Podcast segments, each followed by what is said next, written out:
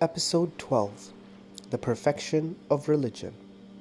Today's reflection is on Surah Al Ma'idah, Surah number 5, Ayah number 3.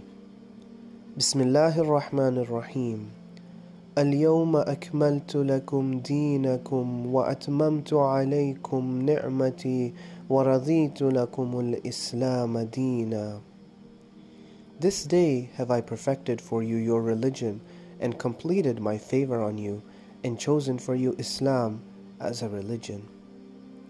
What day is this which combines such important achievements? The perfection of religion, completion of favors, and Allah subhanahu wa ta'ala being pleased with Islam as the religion. It's obvious that this verse does not refer to an ordinary day or even a day of small happenings. It's necessary to search history and traditions to find out exactly what happened on this day. Some commentators of the Holy Quran have suggested it may be the day of Arafah, of the last pilgrimage.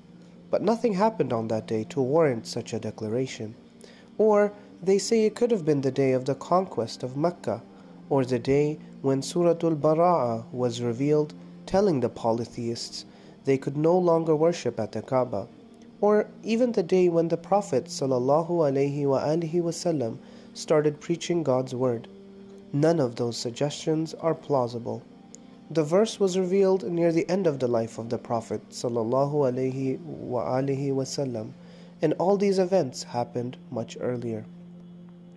According to numerous traditions found in Shia and Sunni books, this day refers to the day of Ghadir, when the Prophet ﷺ declared Imam Ali salam as his successor. It was the day when religion was perfected the announcing of the successor paved the way for the future of the religion. Without that, what would happen after the death of the Prophet ﷺ? It was the day when God completed his favors through the appointing of a leader who would continue to guide towards him.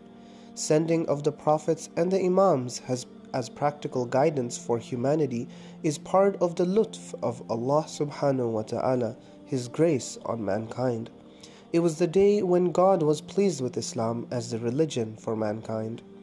After this verse was revealed, the Holy Prophet ﷺ said, Allahu Akbar at the perfection of religion and completion of favors, and the pleasure of the Lord at my prophethood, and the wilayah of Ali after me.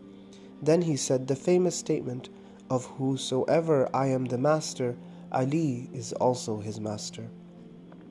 Many scholars of the Ahl Sunnah have narrated that this verse was revealed on the day of Ghadir.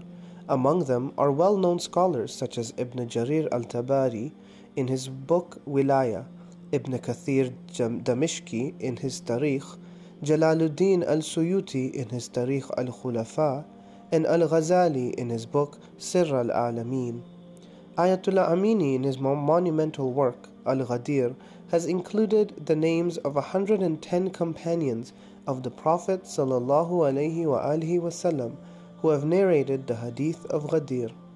Modern day scholars have tried to diminish the significance of the event of Ghadir.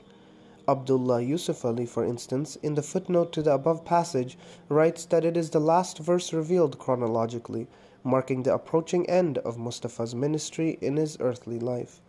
Sayyid Hussein Nasr and all, in their study of the Quran, begin the commentary on Surah number 5, ayah number 3, by saying, According to most commentators, this verse was revealed as the Prophet وسلم, was delivering his farewell sermon on Mount Arafah, which occurred on a Friday during his final pilgrimage.